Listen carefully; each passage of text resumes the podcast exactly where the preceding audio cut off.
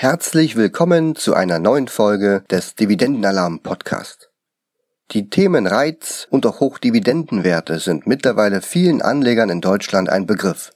Nicht ganz unschuldig daran ist Luis Passos, seines Zeichen Manager, Autor und Finanzblogger. Er betreibt die einzige Webseite zu diesem Themenkomplex im deutschsprachigen Raum und hat dazu auch die ersten zwei Bücher überhaupt auf dem deutschen Markt dazu veröffentlicht. Daher freue ich mich besonders, dass sich Luis heute Zeit für ein Interview genommen hat. Man merkt richtig, wie sein unglaubliches Fachwissen aus ihm herausquillt. Und man bekommt so richtig Lust, mehr über Reiz und auch Hochdividendenaktien zu erfahren. Er gibt uns heute nicht nur einen Einblick in seine strukturierte Vorgehensweise, sondern er erzählt uns auch, warum er Warren Buffett nicht für ein geeignetes Investorenvorbild hält. Durch die Zusammenarbeit mit Luis habe ich begonnen, den Dividendenalarm um weitere Reiz zu ergänzen. Alle Dividendenaktien, die der Dividendenalarm überwacht, findest du auf der Seite, die ich dir in diesem Artikel verlinkt habe. Aufgrund des großen Interesses meiner Dividendenalarm-Mitglieder wird die Anzahl der Reiz sukzessive erhöht. Vorschläge dürft ihr mir gern per E-Mail zusenden. An dieser Stelle noch kurz der Hinweis, dass die Sprachqualität meines Mikrofons leider den Geist aufgegeben hat und deswegen sind die kurzen Parts von mir leider nicht so qualitativ, wie ihr es bisher gewohnt seid beim nächsten Mal gibt es mit neuer Technik natürlich wieder bessere Qualität. Nun aber viel Spaß mit dem Input von Luis. Herzlich willkommen, Luis. Ich habe dich gerade schon kurz vorgestellt und ich freue mich auch total, dass du heute da bist. Bevor wir aber mit dem Fragenkatalog loslegen, habe ich vielleicht noch eine wichtige, passende Frage zu unserem heutigen Thema. Sag mal, sind es bei dir Reiz oder nennst du sie Reads? Ja, hallo Alex. Erstmal herzlichen Dank für die Einladung. Und jetzt steigen wir natürlich schon richtig tiefenphilosophisch ein. Äh, ich habe das ja mittlerweile auch so ein bisschen zum Ritual mit Ritchie von der Börse Stuttgart äh, äh, entwickelt. Ja, äh, jedes Mal, wenn wir uns treffen, dann diskutieren wir genau die Frage. Er sagt Ried, ich sage Reiz. Ähm, ja, kann man aber natürlich so oder so sehen. Ich habe tatsächlich auch den einen oder anderen Leser, der sich nach Interviews mokiert hat, ja, wäre inhaltlich äh, alles schön, aber warum nicht denn immer die ganze Zeit äh, Reiz sagen würde, das wäre doch ein englischer Begriff und äh, müsste Reads ausgesprochen werden. Aber ich sag mal auch, ne, wir sagen ja auch Hyundai und nicht koreanisch Hyundai. Das ist immer ja eine Frage eben. Äh, ja, gibt's da kein richtig oder falsch. Alles ist richtig. So sieht's aus, ja. Also Hauptsache man weiß, was gemeint ist beim Reit, äh, so Reitanlage oder Reitbeteiligung, das kann man natürlich dann auch äh, sprachlich hier ein bisschen in den falschen Hals bekommen. Ja, dazu Aber, passt auch das äh, Reitgesetz, oder? Äh, das Reitgesetz, ja, genau. ja, also von daher, äh, da besteht natürlich eine kleine Verwechslungsgefahr. Aber ich habe mir tatsächlich das Ganze angewöhnt, Reiz auszusprechen. Hängt vielleicht auch ein bisschen mit meinen spanischen Wurzeln äh, zusammen. Der Spanier an sich hat ja die Gewohnheit, sprachlich alles das, was er ohnehin nicht übersetzt, ja, wie zum Beispiel E-Mail, Correo Electronico, dann, wenn es schon äh, ein englischsprachiger Begriff ist, ein Anglizismus, den auch dann aber wenigstens Spanisch auszusprechen. Da kommen wahrscheinlich dann die Schwierigkeiten und dann bleibt man einfach beim Reit. Genau so ist es dann, ja. Gut, haben wir das geklärt. Das ist ganz wichtig für den Podcast, glaube ich, weil äh, heute geht es nämlich hier um Reiz und um Reads. Du bist ja in den letzten Jahren schon äh, immer bekannter geworden wie ich ja auch festgestellt habe, ist der praktisch der einzigste, der zu diesem Thema irgendwie publiziert hat oder ähm, vernünftige Reichweite aufgebaut hat. Willst du dich vielleicht trotzdem kurz unseren Hörern mal vorstellen, Luis? Ja, aber gerne doch. Mein Name ist Luis Patzos. Ich bin 44 Jahre alt, verheiratet und wohne mit meiner Frau und zwei Kindern in Südniedersachsen. Ja, gebürtig bin ich Rheinländer, komme aus Bonn mit, wie gesagt, spanischen Wurzeln. Kennt man ja auch am Namen. Ich betreibe unter nur bares ist wahres.de den Finanzblog zum Thema Hochdividendenwerte, zu denen auch Reiz zählen hier in Deutschland. Du hast ja schon gesagt, bin einer der einzigen, der sich mit dem Thema beschäftigt. Ja, daher kann ich mal guten Gewissens sagen, zu meinem Themenfokus bin ich im deutschsprachigen Raum tatsächlich der beste Informationsanbieter, was einem daran liegt, dass äh, die Wettbewerbsdichte tatsächlich sehr, sehr gering ist und ich ja meines Wissens auch, äh, zumindest was eben Bücher und Blog angeht, äh, der Einzige bin, der das Thema hier in Deutschland und im deutschsprachigen Raum bespielt. Du warst ja schon eine ganze Weile mit Reiz. Dein Blog hast ja praktisch als letztes gestartet, oder? Ja, genau, das ist vielleicht auch so ein, so ein Kuriosum. Ich war jetzt gar nicht über viele Jahre so internetaffin. Das heißt, äh, ich habe auch erst das Buch, Bargeldstadt Buchgewinn geschrieben und aus dem, was der Verlag dann nicht übernommen hat an Textbausteinen, beziehungsweise umgekehrt, ich musste es dann auf eine akzeptable äh, Größe runterdampfen, das Manuskript, ja, also wesentlich mehr als Wollten die echt Seiten. keine 800 Seiten verlegen, oder wie? nee, irgendwie nicht, weiß auch nicht. Und ähm, ja, wie das, wie das ja häufig ist im Leben, man bekommt den Impuls immer von außen, weil man selber auf naheliegende Ideen ja gar nicht kommt. Da habe ich einem Freund geklagt, naja, jetzt habe ich noch so viel Material über aus den Recherchen und man dann, naja, dann, dann mach doch einen Blog dazu. Und dann habe ich gesagt, ja, stimmt ja eigentlich, ja. Und mhm. ähm, da stand ich vor vielen, vielen Jahren eh auch schon mal vor, ja, also zum Thema Blog zu machen. Habe mich damals noch nicht so ganz rangetraut. Aber wahrscheinlich war jetzt dann einfach auch die Zeit reif und erstaunlicherweise habe ich dann festgestellt, es gibt zu dem Thema tatsächlich nichts im deutschsprachigen Netz. Und ja, das vielleicht noch so für diejenigen, für diejenigen unter den Hörern, die auch ihr Thema haben und äh, sich vielleicht nicht trauen, äh, ranzugehen, weil sie denken, naja, bestimmt schon irgendwas. Interessiert also eh keinen, ne? Die typischen. Ja, interessiert keinen, genau. Ja, genau. Und äh, ist eine Nische, ja, und da gibt's bestimmt schon tonnenweise Material. Nee, also auch jetzt ist es noch möglich, ähm, Themen zu besetzen, die eben keiner besetzt hat, ja. Wie viele Jahre machst du es jetzt? Seit 2000? Naja, so 2016 äh, habe ich das konzipiert und äh, am, nee, ich glaube, ich weiß sogar, am 31. Januar 2017 ist der erste Blogbeitrag online gegangen. Das Buchmanuskript hatte ich schon, ich glaube, 2015 fertig, aber ich musste tatsächlich ein Jahr tingeln, bis ich einen Verlag gefunden habe, dann der das Buch aufgelegt hat. Ja, also die haben sich alle ein bisschen geziert. Im Prinzip genau aus dem Thema, äh, genau aus dem Grund, ja, Nische, mh, hm, wir wissen nicht, ob das so gut dann beim Publikum ankommt. Jetzt mittlerweile seit Ende 2018 die zweite Auflage aufgelegt. Aber ist ja ein Bestseller geworden. Ja, und Longseller, das ist eigentlich noch besser. Also das verkauft sich dauerhaft gut, mhm. seit es eigentlich erschienen ist. Wer den Einstieg und, sucht in die Reiz, der muss halt mit irgendwas anfangen. Und in der Regel geht man ins Internet und dann wird man sich äh, auf allen Ebenen ja finden. Also ob nun YouTube, Podcast mittlerweile, Buch oder auch dein Blog. Äh, ich glaube, die erste Anlaufstelle ist dort nicht verkehrt bei dir. Ja, also mit Hochdividendenwerten im Allgemeinen und Reiz im Speziellen bist du bei mir natürlich immer richtig, klar. Wie bist du denn selbst äh, zu dem zu dem finanziellen Thema gekommen? Ich meine, du fängst ja nicht an und sagst, ich lerne mich mal in die Methode ein, sondern wirst du wahrscheinlich frühzeitig schon mit dem Thema Geld Berührung gehabt haben. Wie ging es bei dir los? Ja, da habe ich mich auch vor einigen Monaten mal mit meiner Mutter drüber unterhalten, weil ich das auch nicht mehr so ganz klar vor Augen hatte. Und so die treibende Kraft war ein bisschen immer meine Großmutter bei uns zu Hause. Die Reitoma. Nein, äh, reit gar nicht. Ähm, ich glaube, ich bin tatsächlich so in der Familie der Erste, der so richtig äh, an der Börse Wertpapier ge Wertpapiere gehandelt hat. Aber dort ah. gefragt mit dem Thema Geld. Mhm. Und Geld an sich war doch eine Herzensangelegenheit meiner Großmutter, was halt daran liegt, als kleines Kind hat sie doch schon die zerstörerische Kraft der Hyperinflation in der Weimarer Zeit mitbekommen. Ja, hat dann im Dritten Reich einmal alles verloren und dann nochmal in der DDR und hat dann eigentlich im Alter, wo ja manche von uns ja dann schon über die finanzielle Freiheit äh, nachdenken, so mit um die 40, ja, ähm, nochmal komplett neu anfangen müssen. Und sie hat mir auch das erste Buch zum Thema Geld geschenkt, so also natürlich kindgerecht. Wer den Pfennig nicht ehrt, hieß das oder heißt das. Das gibt es, glaube ich, also zumindest antiquarisch gibt es auf jeden Fall noch. Ich habe es auch hier noch. Und ja, vermutlich hat sie mich da so ein bisschen angefixt.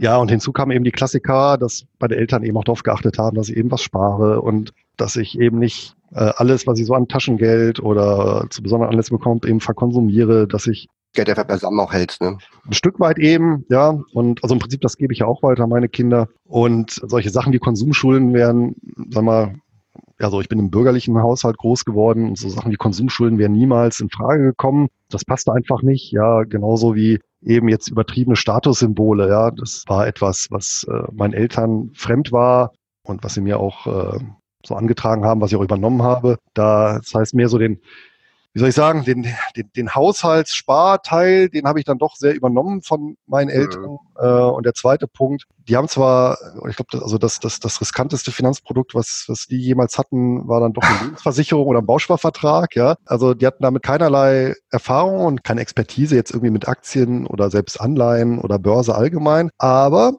und das muss ich Ihnen hoch anrechnen. Sie haben mich da in meinem Interesse nicht gebremst und eigentlich sogar gefördert und halt eben gesagt, ja, mach mal und wenn ich das interessiert und probier es einfach mal aus, ja. Und nicht gesagt eben, nee, ist Teufelszeug und gefährlich und lass da die Finger weg. Und das ist natürlich schon sehr wichtig, gerade für dann einen jungen Menschen, weil das klar, man ist dann schon sehr von dem Elternhaus geprägt, gerade wenn man eben auch ein gutes Verhältnis zu den Eltern hat, nimmt das an und äh, hätte ja auch anders laufen können. Und nee, nee, aber die haben das eben gefördert durchaus, so dass ich dann auch, sobald ich volljährig war, also genau genau mit 19 dann auch äh, direkt die ersten Aktien gekauft habe, nachdem ich dann bei der Sparkasse, bei der örtlichen mein Girokonto und mein Depot hatte, genau, und äh, dann eben ähm, rumexperimentiert. Ja die ersten Trades gemacht, genau. Aber man muss auch sagen, äh, bei der älteren Generation, jetzt so bei meiner Familie ähnlich, die hatten ja auch nicht viele Möglichkeiten, so wie wir heute. Ja? Du gehst mit dem Smartphone auf Toilette, orderst einfach mal ein paar Aktien oder so. Das äh, war früher schon anders, ja. Da musste man ja telefonieren oder vielleicht mal persönlich in der Bank vorsprechen, wenn man fünf BSF-Aktien haben möchte.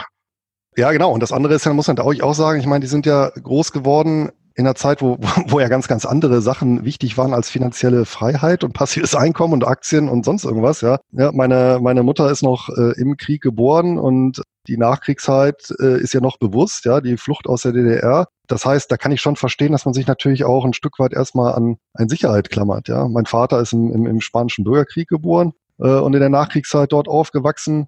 Ja, wir können ja schon dankbar sein, dass wir uns eben mit solchen Themen heutzutage nicht auseinandersetzen müssen.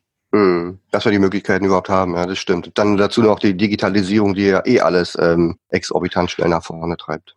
Ja, genau. Also äh, vor, vor 20 oder, äh, Jahren, äh, beziehungsweise als ich dann selber mit, mit äh, Aktien und Börse äh, aktiv angefangen habe, das, sowas wie heute wäre gar ein Blog wäre gar nicht denkbar, ja. Und, und, und äh, ja, auch ein Portfolio aufzubauen, so wie ich es heute praktiziere, ebenfalls nicht, ja, oder, oder Reiz zu kaufen, wüsste ich jetzt ehrlich gesagt gar nicht, ob das damals gegangen wäre, ja. Also äh, und wenn dann wahrscheinlich zu exorbitanten äh, Kosten, ja, und überhaupt an die Informationen zu kommen, wäre ja seinerzeit auch ja, sehr und, äh, und jemand finden, äh, mit dem du äh, diesen Handel betreiben kannst, ja. Ja, genau. Wahrscheinlich wärst ja. du da in Deutschland nicht weit gekommen bei der Sparkasse. Nee, und das war ja zum Beispiel auch schon mit Hochdividendenwerten so. Ne? Also ähm, mein, als ich, als ich auf das Thema umgeschwenkt bin, nachdem ich, sage ich mal, so meine Experimentierphase abgeschlossen habe und äh, dann so zu meinem Thema gefunden habe, habe ich ja dann auch ein Depot in der Schweiz eröffnet. Nicht, äh, ah. ja, ja, ja. Aber, aber die Motivation war gar nicht mit äh, irgendwas mit Geheimhaltung oder sowas, das war mir eh Schnuppe, ähm, sondern die Handelbarkeit äh, insbesondere von Auslandsbörsen zu halbwegs akzeptablen Konditionen. Das war mhm. Anfang des Jahrtausends ebenfalls gar nicht so einfach in Deutschland. Und eine Anlaufstelle oder die Anlaufstelle seinerzeit war eben die Swissquote, weil da konnte ich, da war es überhaupt möglich, eben in Australien oder in Kanada, in Toronto beispielsweise oder in Hongkong mal eine, eine Order zu platzieren. Ja, das war ja zum Beispiel mhm. bei, in Deutschland hatte ich vorher die, die, seinerzeit die DAB durch und die Comdirect, also die beiden ersten bekannteren Online-Broker, aber da ging es entweder nicht oder die Kosten waren wirklich also ganz, ganz, ganz horrend. Ne? Aber sag mal, wenn du so früh angefangen hast und durch dein Elternhaus äh, schon das äh, genügsame Sparen mitbekommen hast, also wer viel spart und bewusst damit umgeht und das viele Jahre macht, der wird ja einen großen, großen Kapitalstock mittlerweile angesammelt haben. Wie hast du den denn mittlerweile aufgeteilt? Du wirst ja nicht nur Hochdividenden und Reiz haben, oder? Nein, nicht nur. Ähm, allerdings tatsächlich ist der ganz, ganz klare Fokus auf ja, so wie der Kiyosaki schreibt, Income Producing Assets, ja, also wirklich einkommens- oder ausschüttungsorientierte Anlagen. Mhm. Das heißt, äh, wenn wir das Portfolio mal so betrachten, dann sind etwa so 45 Prozent tatsächlich Wertpapiere und die umfassen tatsächlich querbeet den Hochdividenden- und Reitsektor, ja, sowohl einige defensive Titel als auch offensive Titel, eben eine entsprechende Durchmischung mit einem Weltportfolioansatz, ja, also mit einer möglichst breiten Streuung über die Instrumente, Regionen, Währungen, ja, und Länder. Weitere 45 Prozent sind Immobilien, also auch Direktinvestitionen vor allem. Mhm. Und der Rest sind dann, ja, so, sag mal, experimentelle äh, äh Sachen, sowas wie P2P-Kredite. Achso, ich dachte, jetzt kommt Bausparer, Tagesgeld. ja, Tagesgeld natürlich auch, aber ja. natürlich nicht, aber das ist jetzt aus dem, sag ich mal, Investmentvermögen rausgerechnet weil also das Tagesgeld ist, das ordne ich dem, ja, dem Haushalt zu und nicht den, den Investitionen. Und äh, für den Haushalt hat es eine ganz andere Funktion, als es jetzt als Investition hat. Ne? Und das liegt natürlich auf dem Tagesgeld. Ja, ich weiß, dann verliere ich eben pro Jahr nach Inflation ein Prozent. Aber Die Aufgabe ist eben, meine Liquidität sicherzustellen.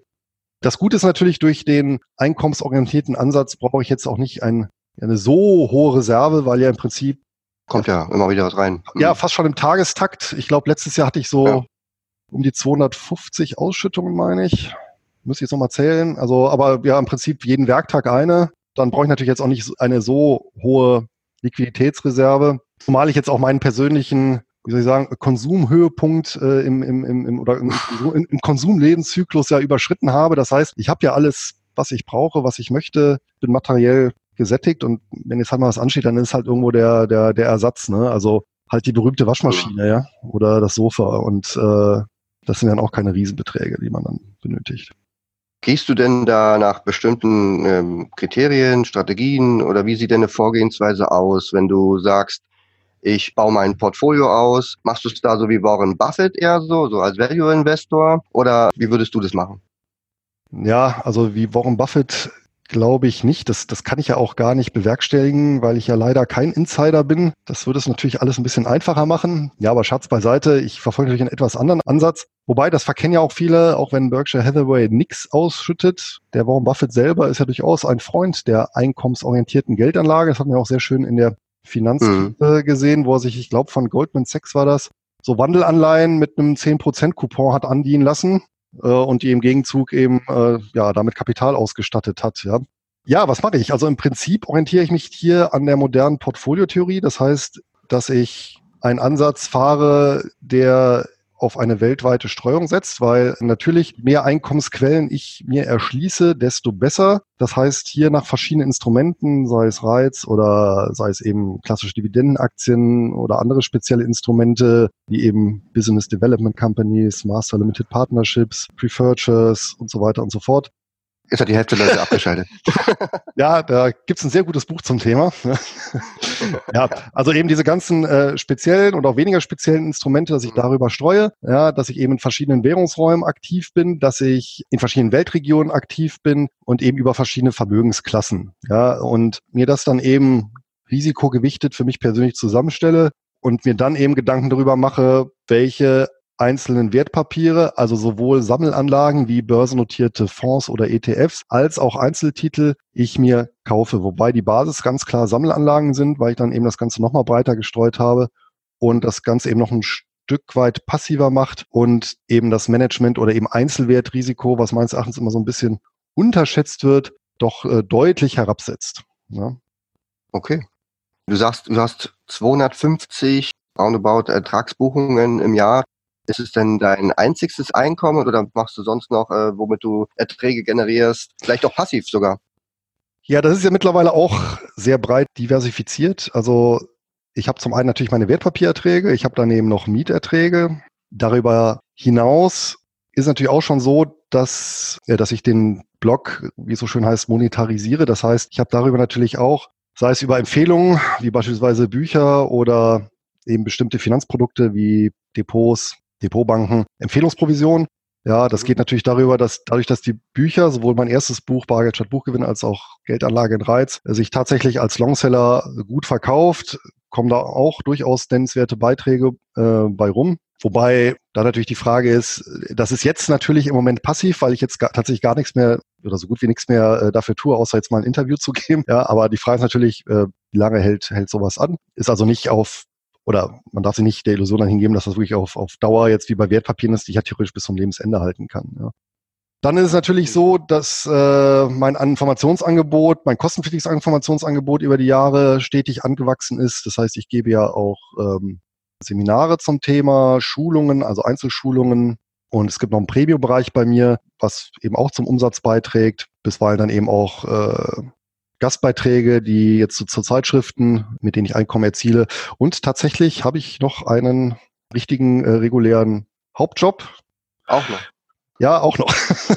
ja, ähm, da haben wir beim diesjährigen Finanzblogger-Treffen auch so ein bisschen diskutiert, tatsächlich über äh, Pro und Contra eines Hauptjobs in eben so einem Umfeld. Das heißt, äh, Menschen, die, ja, sag mal, passives Einkommen generieren, ja, aus meinetwegen Wertpapierbeteiligung und äh, sag mal so nebenberuflichen Aktivitäten, insbesondere wenn eben sobald äh, substanziell was bei rumkommt und dann noch ja Pro und Contra Hauptjob. Ich bin aber natürlich da auch ein bisschen Verfechter, der, was heißt natürlich, ich bin Verfechter der These, man muss ja sehen, alles, was ich nicht mit dem Hauptjob verdiene, hängt letztendlich im Wesentlichen auch ein Stück weit an einem Parameter, den ich nicht beeinflussen kann. Und das ist, ich nenne es mal die Finanzkonjunktur. Ja, man muss ja fairerweise sagen, wenn man sich auch mal unterhält mit, mit beispielsweise Verlegern, ja, im Boom kaufen die Leute eben Finanzbücher, im Crash fassen die mit der Kneifzange nicht mehr an. Ja, mhm. nun ist aber der Crash auch die Phase, ja, wo dann äh, vermutlich auch vielleicht die eine oder andere Dividende nicht mehr so ganz üppig fließt, ja. Und das ist mit Sicherheit auch die Phase, wo dann viele Leute dann auch mal sagen, nee, also jetzt habe ich keine Lust auf Finanzthemen und Blogs lese ich mir dazu jetzt auch nicht durch. Ja, ich habe da jetzt eh Schiffbruch erlitten mit, mit den Sachen, die ich da gelesen habe. Da lasse ich jetzt auch erstmal die Finger von. Seminare besuche ich dann auch nicht. Das heißt, ich wäre dann doch für mein Gefühl sehr einseitig eben positioniert und von der Finanzkonjunktur abhängig. Und auch da finde ich ein Stück weit einen, ein bisschen Diversifikation gar nicht schlecht. Das heißt hier so analog zum, zum Tagesgeld und äh, Investmenterträgen oder Wertpapierinvestitionen so ein Anteil ähm, Festanstellung ergänzt eben oder äh, äh, kombiniert mit, mit äh, Investmenterträgen, ähm, finde ich doch dann, dann ganz charmant, gerade wenn man auch kleine Kinder hat und ich da ja nicht nur an mich alleine denken darf. Ne? Und du hättest ja immer noch die Option, deinen Hauptjob ja auch wahrscheinlich zeitlich zu reduzieren mit der Zeit, auf Teilzeit zu gehen oder sonstige Sachen. Man muss ja nicht immer hopp oder top. Ja, man muss natürlich auch dazu sagen, äh, es ist ja ein äh, anspruchsvoller und ich sag mal qualitativ äh, hochwertiger Job. Ja, das hat ja nichts jetzt irgendwie mit äh, mit Hamsterrad und Tretmühle zu tun. Das ist auch im IT-Bereich. Das heißt, das ist auch gesittete Zeiten äh, und das ja, lässt sich dann. Habt ihr also nicht. Nein, ich mache tatsächlich donnerstags lang, aber das Oh, nee, Quatsch, Entschuldigung, nee, nee, das ist gar nicht. Das mache ich tatsächlich sogar kurz, ja. Aber ähm, nein, also äh, ja, also wer selber in der IT-Branche ist, äh, der weiß äh, durchaus dann auch die Annehmlichkeiten zu schätzen im Vergleich zu anderen Branchen, was eben so Sachen wie Zeiteinteilung, Homeoffice, ja, Work-Life-Balance, auch wenn das arg strapazierter Begriff ist, ähm, diese Werte auch zu schätzen und diese Flexibilität zu schätzen und ja, so ein tolles Team und ist ja nicht so, dass ich da nicht ungern hingehe und sage, oh, ist schon wieder Montag, ja. Also unter dem Phänomen leide ich ja nicht. Das ist ja bei vielen der, der Antrieb, Ortsunabhängigkeit, in die Passivität zu gehen, weil sie eben nicht mehr irgendwo hingehen wollen, wo sie nicht mehr hinwollen, ja.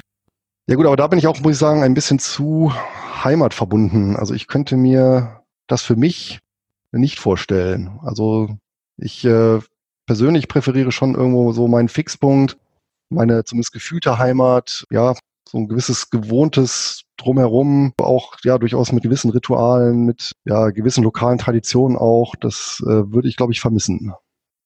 Macht man ja auch gerade mit Kindern. Also wenn du jetzt ein Backpacker bist, dann bist du wahrscheinlich in der Welt draußen unterwegs. Und mit Familie ist es halt so, dass man oft ähm, an seinem Heimatort dann auch Hinz und Kunst kennt und ähm, ja.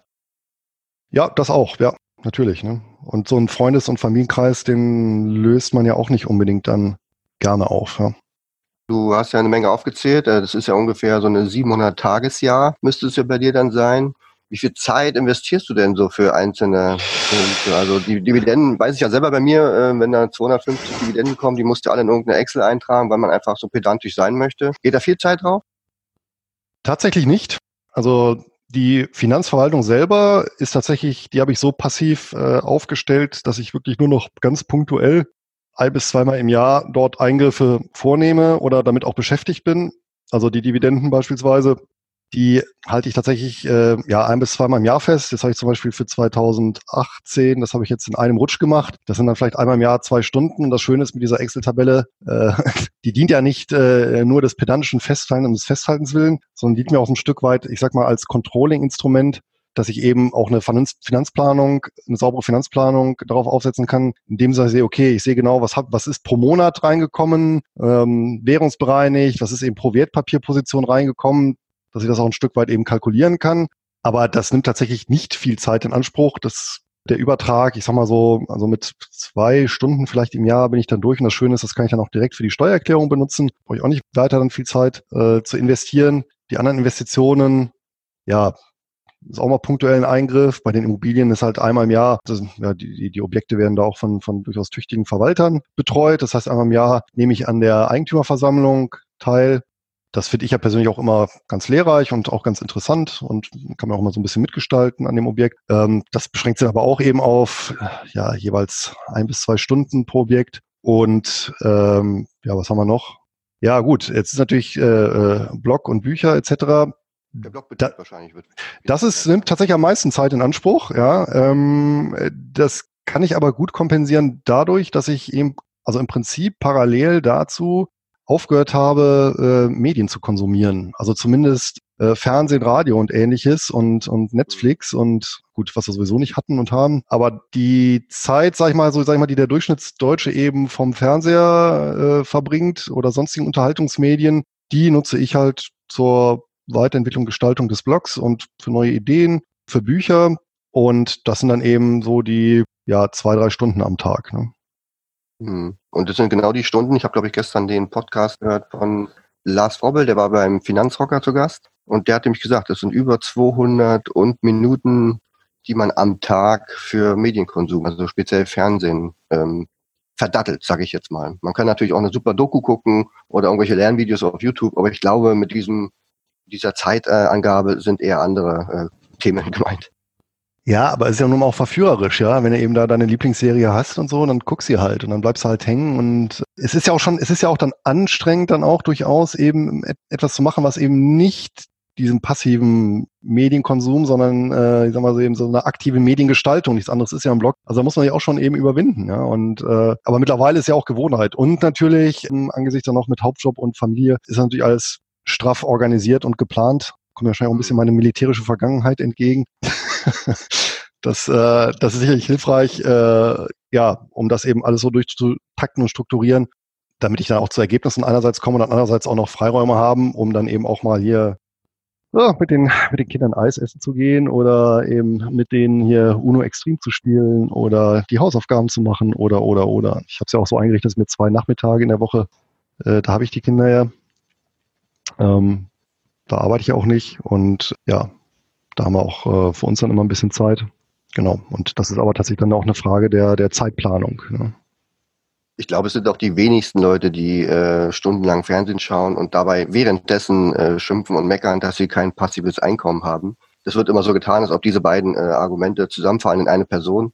Es sind natürlich auch viele, die sagen, ich tue schon viel und mache, aber man muss halt auch aufstehen und einfach mal was beginnen, ob es nur nach Interessen geht oder nach Lust und Laune. Man muss halt ein Ziel definieren und dann einfach mal irgendwann anfangen. Und dann wird man ganz schnell an den Punkt kommen, dass man Zeit braucht. Und du hast es ja sehr gut beschrieben, du definierst deine Zeit in verschiedenen Zeitfenstern für alle möglichen Dinge und es bedarf schon etwas Organisation. Also ich mache das nicht anders. Und wenn man einmal in diesem äh, Rad drin ist, sage ich mal, in dieser Organisation, dann klappt es eigentlich auch ganz gut. Ja. Sicherlich hier und da mal äh, fällt man was hinten runter, aber gut, ich meine, dafür hat man halt auch viele Tasks, die man abarbeiten kann.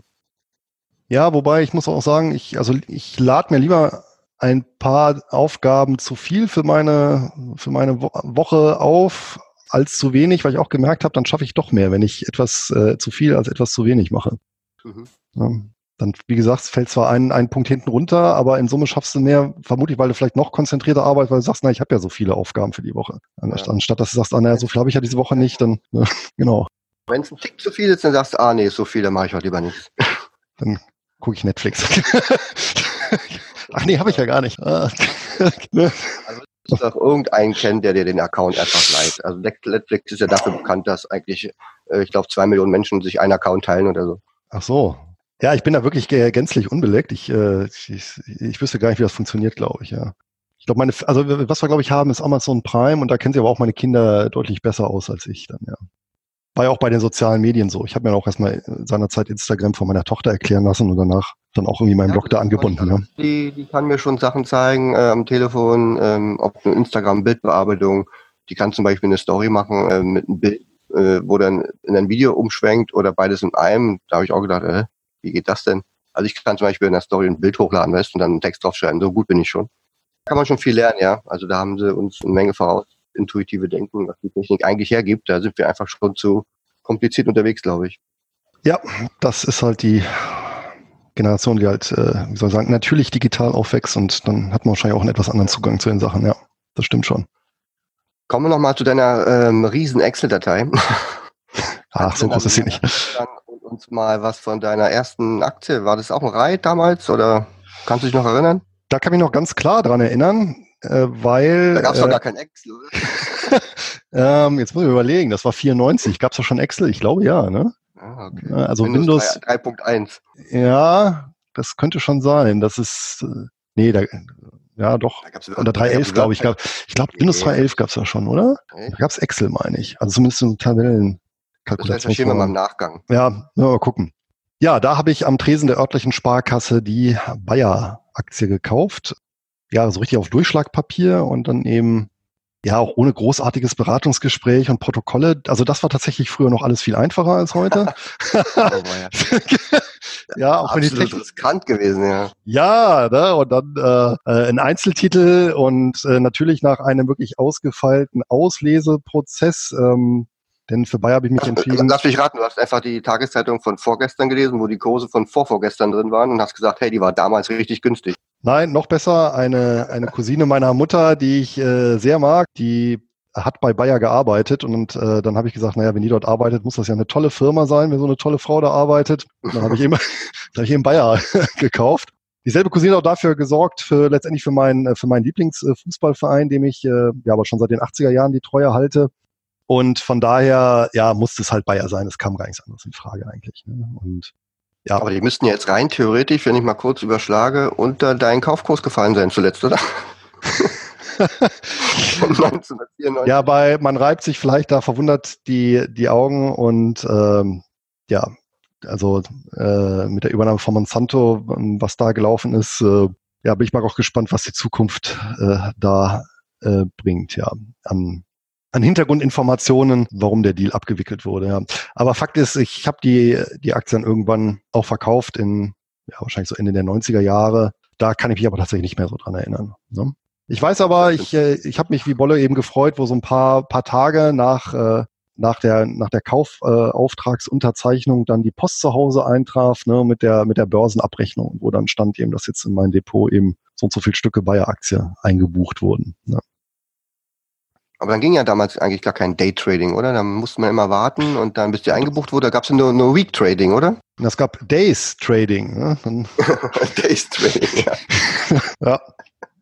Ja, weiß ich nicht, wie man das damals gemacht hat. Ja gut, natürlich die, die in irgendwelchen Rechenzentren saßen, äh, da ging da, da muss man sich wahrscheinlich teuer einkaufen. Ne? Dann, das ging da mit Sicherheit. Aber natürlich äh, für den Otto-Normalanleger, Privatanleger nicht. Wobei ich mir jetzt auch gar nicht so sicher bin, ob das heute jetzt ein, tatsächlich ein Vorteil ist, dass ich im Prinzip ja, ich meine, äh, am krassesten ist ja so wie bei, wie bei Trade Republic, ja, wo ich mich ja am Handy sofort einloggen kann und sofort mit äh, zwei Tastendrücken äh, kaufen und verkaufen kann, ja, und sofort auch natürlich immer sehe, wie steht mein Depot und was ist oben, was ist unten und was ist gut, was schlecht gelaufen. Ich weiß nicht, ob das von Vorteil ist, ja, oder ob nicht die Notwendigkeit früher wirklich im Detail sich Gedanken zu machen, also jetzt natürlich nicht vielleicht bei der ersten Aktie, wo man auch noch sehr jung ist, aber dann zumindest so im Laufe der Zeit, sich dazu zwingen muss, Gedanken zu machen, naja, was kaufst du jetzt und, und warum und wie strukturierst du dein Depot? Ja, weil du kannst ja nicht, ja, oder hätte ja nichts gebracht, dreimal am Tag dann eben die Sparkasse zu laufen und zu sagen, ach nee, jetzt kaufe ich wieder was anderes. ähm, ich glaube, das war der Grund bei vielen, warum dann diese Fragebögen und die ganzen Sachen eingeführt werden. unterbinden. Ja, das mag sein, ja. Genau, aber, es hatte, aber was ich damit sagen will, also diese, diese, diese Distanz hatte durchaus auch Vorteile. Und die muss man heute dann eben künstlich herbeischaffen, indem man sich eben zwingt, nicht ins Depot zu gucken. Nicht reinzuschauen, ja, genau. Ja. Ja. Jede News und jede, jede Erwähnung von Bayer zum Beispiel einfach. Wobei Bayer ist jetzt ein schlechtes Zeichen, da würde ich schon als Bayer jeden Tag mal schauen, ob eine neue Hiobsbotschaft hineintrudelt.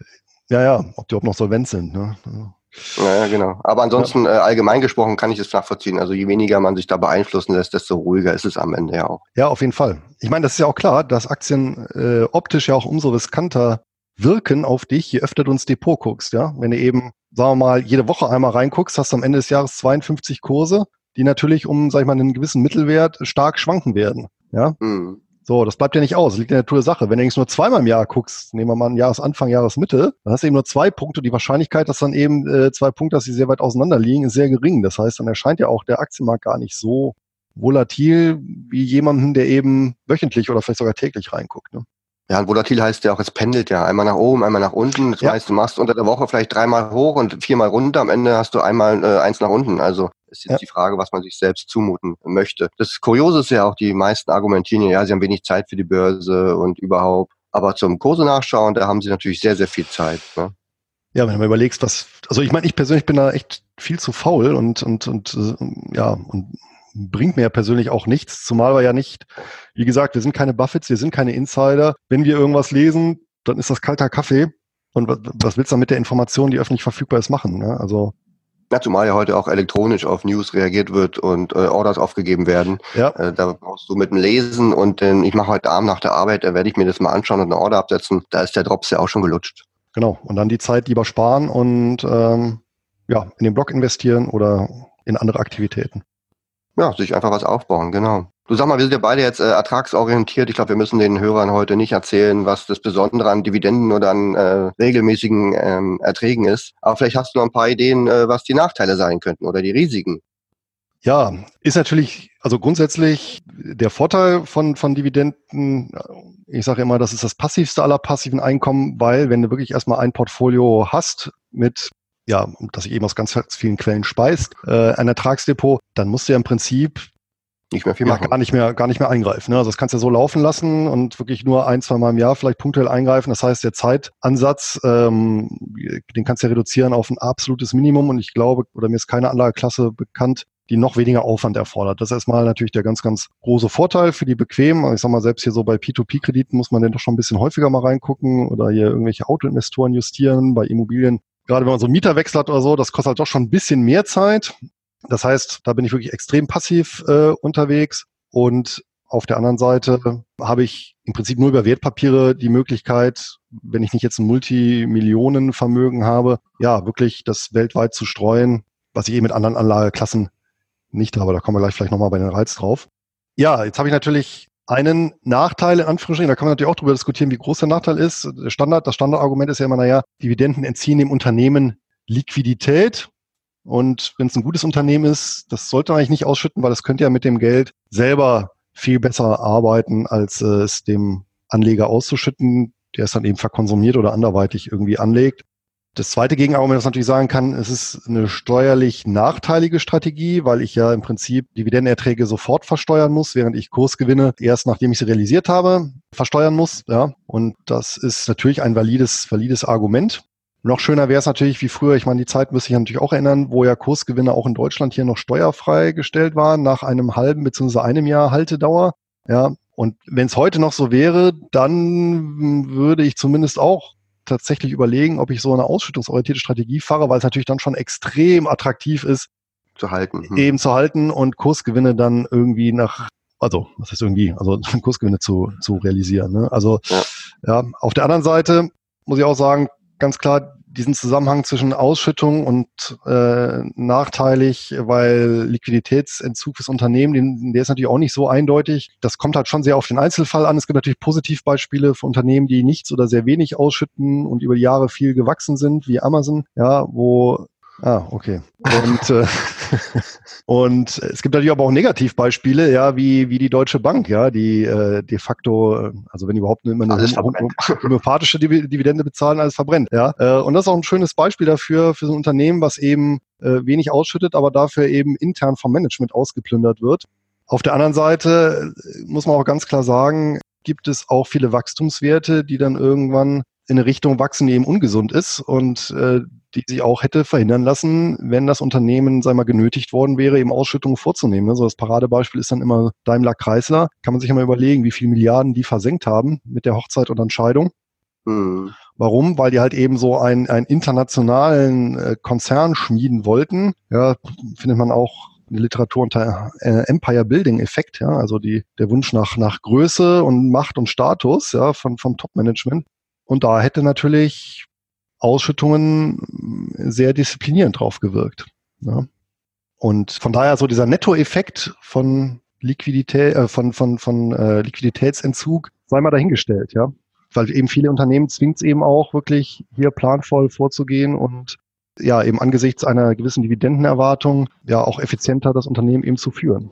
Ja, es muss natürlich im gesunden Verhältnis sein. Also der Christian Viröl sagt ja auch, ähm, Payout-Ratio ist schon wichtig, darf nicht zu viel und sollte auch nicht zu wenig sein. Ähm, da bin ich natürlich absolut d'accord. Und man muss auch sagen, ein Unternehmen, ja, was vielleicht, keine Ahnung, acht Milliarden Gewinn macht im Jahr oder im Quartal, äh, braucht dieses Unternehmen so viel Geld, um zu wachsen, zu forschen und keine Ahnung was zu machen. Also ich finde, das sollte schon das Unternehmen selbst beurteilen können, wie viel Geld sie brauchen für Rücklagen und für fürs Wachstum. Und den Rest kann man dann ja wirklich ausschütten, weil sonst liegt es ja auch nur im Unternehmen rum und guckt dir Apple an mit den 200 Milliarden, die da rumliegen. Die werden auch nicht investiert. Ja, da wird auch kein neuer iPod Shuffle äh, geforscht und äh, entwickelt oder sonstige Sachen. Die bringen halt auch ähm, technisch veraltete Geräte auf den Markt und verkaufen sie für viel Geld aber das Geld liegt halt dort. Und dann denke ich mir, dann sollen sie es doch mir als Aktionär geben und ich kaufe mir dann halt andere Shares davon, ja. Ähm, wäre noch eine Idee.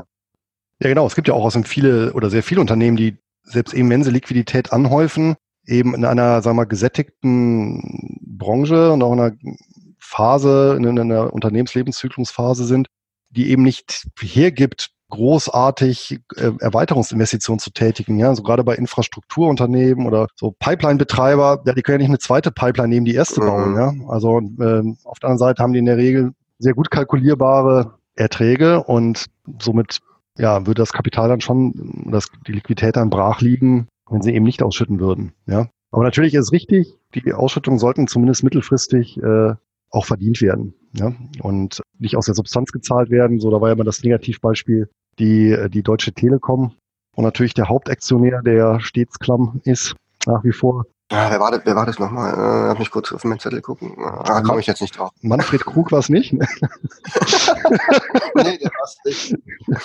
nee, ähm, ja, und die haben natürlich dann auch über viele Jahre, gerade so in den 2000ern, eben aus der Substanz bezahlt. Und das sollte es natürlich nicht sein. Ja.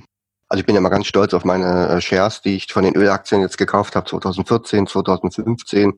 Also ich glaube, in der Spitze hatte äh, Shell zum Beispiel mal eine äh, Payout-Ratio von 400 Prozent. Aber ich habe mir die trotzdem gekauft, weil ich einfach ähm, auf den CEO gehört habe und der war sehr, sehr äh, aktionärsfreundlich unterwegs. Er hat dann praktisch gesagt, wir werden vieles tun, hat alles Mögliche aufgezählt, aber das allerletzte, was wir tun werden, wir werden an die Dividende der Aktionäre gehen. Das heißt, man musste jetzt mal so ein bisschen warten. Ich glaube, es hat anderthalb Jahre gedauert, dann äh, kann man wieder in die Gewinnzone fand ich schon extrem ähm, interessant, so das mal zu beobachten. Wobei jeder andere gesagt hätte, bei, bei 105 Prozent schon äh, Payout-Ratio fasse ich nicht an. Und bei 400 ist ja eigentlich auch schon lächerlich da zu investieren eigentlich, weil man eigentlich davon ausgeht, äh, wie lange soll das gut gehen, ja. Aber wer sein Business kennt und wer über genug Reserve verfügt, der kann da auch mal zwei Jahre durchhalten. Ne?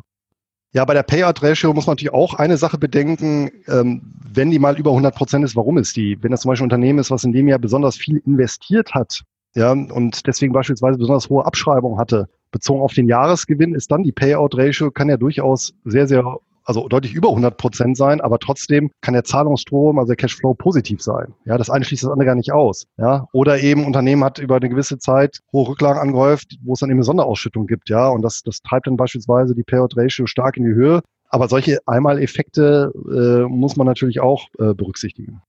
Genau, und der Regel fallen dann solche Unternehmen auch schnell auf, bei denen dann grundsätzlich etwas verkehrt ist. Wie du schon sagst, die Cashflows fallen weg.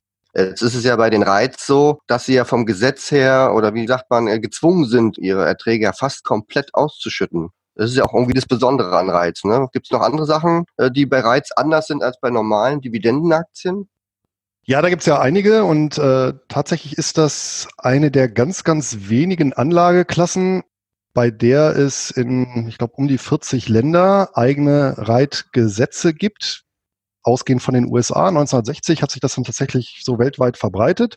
Liegt wahrscheinlich auch daran, dass mit Ausnahme von Berlin der Gesetzgeber erkannt hat, dass es ganz nützlich sein kann, äh, Investitionen in Immobilienunternehmen zu fördern.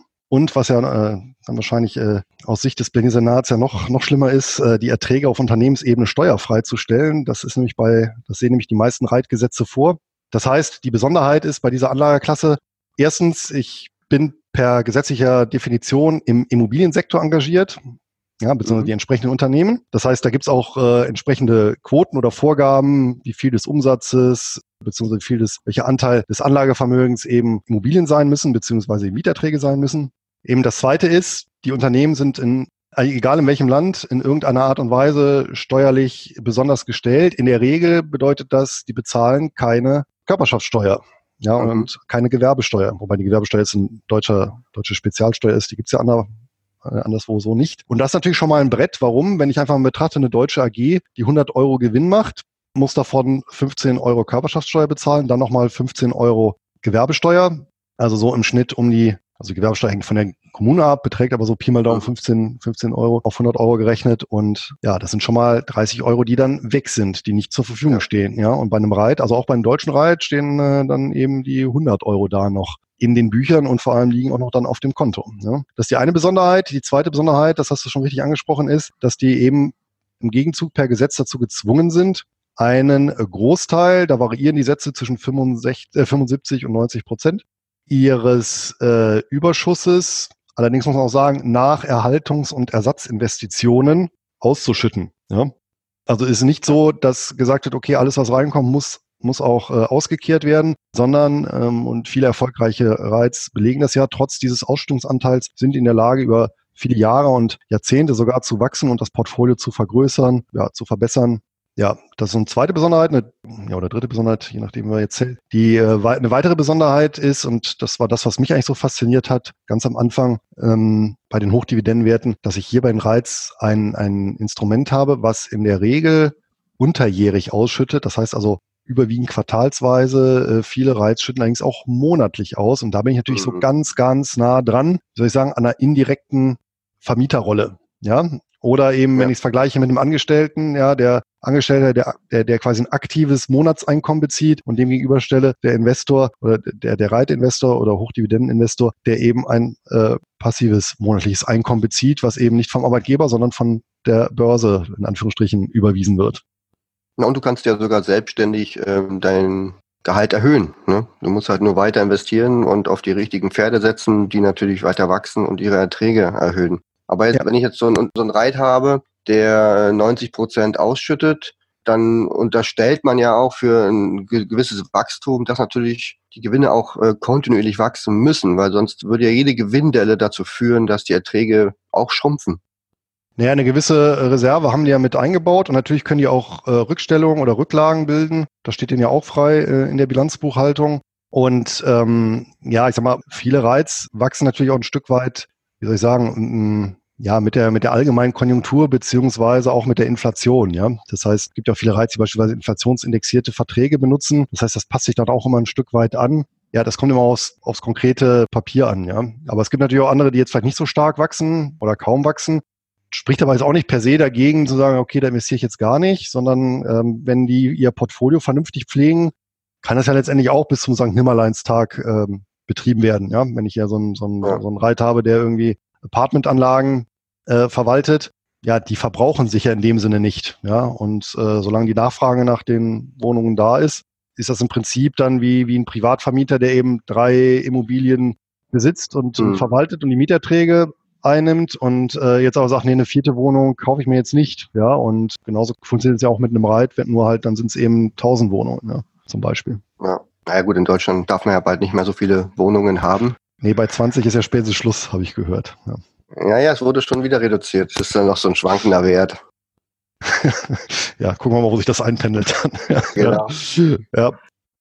Also ich finde ja bei Reiz so interessant, dass man für sein persönliches Portfolio da ganz spezielle Strategien ja auch auswählen kann. Also es gibt ja Reiz, die konzentrieren sich auf Fastfood, Immobilien, andere auf Büros, äh, Lagerhallen. Ich glaube, Agrarflächen hast du auch mal erzählt, gibt's auch oder auch diese ganzen äh, Healthcare-Unternehmen, ja, die sind so Altenheime betreiben. Das ist eigentlich total spannend. Oder wer zum Beispiel Einkaufszentren haben möchte. Oder auch Wohnungen, einfach nur Wohnungen in bestimmten Gebieten, Regionen, was eigentlich für das eigene Depot ziemlich cool ist, um das gut aufzustellen. Wie findest du das? Ja, das ist nochmal die nächste Besonderheit oder die abschließende und vielleicht auch die, die, die wichtigste Besonderheit.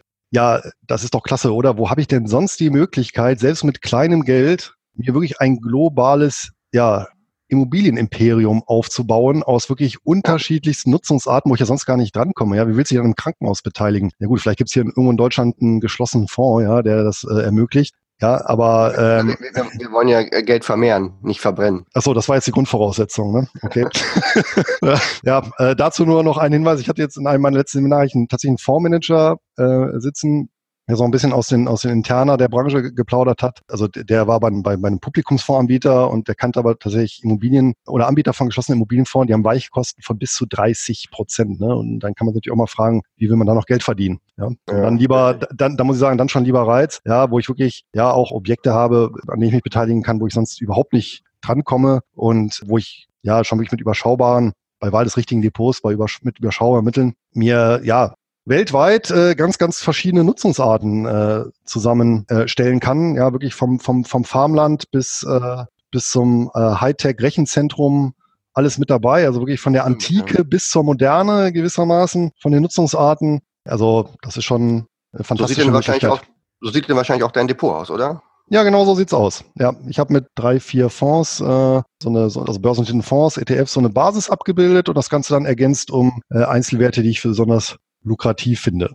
Ja? Oder eben die, um, um bestimmte Lücken da zu schließen, die vielleicht in Fonds eben nicht so abgedeckt sind. Genau. Und da hast du gesagt vorhin, ähm, zweimal im Jahr setzt du dich dann hin und versuchst es so ein bisschen zu balancen, zu auszugleichen oder neu zu investieren? Oder wie ist da deine Vorgehensweise? Also stets und ständig kaufst du ja nicht oder einmal im Monat, wenn 1000 Euro übrig sind, sondern das machst du wirklich zweimal im Jahr, habe ich verstanden, oder? Ja, richtig, genau. Und eigentlich würde ich es am liebsten einmal im Jahr machen, aber ähm, da ich ja meinem Premium-Dienst mich mit den Werten dann zwangsläufig auseinandersetzen muss, zweimal im Jahr, weil das halt dieser Aktualisierungsdienst oder Aktualisierungsrhythmus ist von den, also zumindest realen Musterdepots, mache ich es halt mit. Das reicht auch vollkommen. Und genau, ist richtig, ähm, wobei eben Reiz ein Ausschnitt aus meinem Gesamtdepot sind. Ne? Aber der macht schon, na, so ein Viertel ist eben in, in, in Reiz investiert, ja. Wenn ich dann reinvestiere oder eben äh, rebalanciere, dann äh, natürlich das Gesamtdepot und jetzt nicht nur das Reitdepot. Ja. Und da versuche ich tatsächlich, das wird die Steuerung, versuche ich tatsächlich über die aufgelaufenen liquiden Mittel und nicht über Verkäufe. Ja. Sondern eben in erster Linie durch, durch Zukäufe dann auszubalancieren, wo ich dann sage, okay, jetzt ist äh, Summe X aufgelaufen und die packe ich dann dorthin äh, in, in die Bereiche und die, also in die, die Segmente und Einzelwerte, die dann in dem letzten halben Jahr oder Jahr dann eben nicht so gut gelaufen sind. Okay, also du würdest dich auch maximal von Unternehmen trennen, also nicht, wenn sie zwingend überbewertet sind, äh, sondern eher, wenn sie wahrscheinlich beim Geschäftsmodell oder bei ihrer aktuellen Situation äh, Probleme gibt, oder? Wenn die Dividende wegfällt oder. Genau, hatte ich jetzt tatsächlich einen Fall, die von der Beteiligungsgesellschaft, die sich da mit Eigenbeteiligung da verspekuliert hat und dann eben jetzt die Dividende radikal reduzieren musste. Von denen habe ich mich getrennt und ich hatte mal vor Jahren, habe ich auch einen Titel, da hat das Management dann eben eine Kehrtwende vollzogen und gesagt, wir stellen im Prinzip um von ausschüttend auf thesaurierend. Also wir, wir streichen quasi die Ausschüttung nicht, weil das Geschäft schlecht läuft, sondern weil wir das Geld im Unternehmen halten wollen und das war dann für mich dann auch eben ein Verkaufsgrund, genau. Solange Sie nicht das Management meinen, äh, ist im Unternehmen halten wollen, weißt, dann ist es ja auch wieder in Ordnung. Wir wollen es bei mir, bei uns behalten, ja.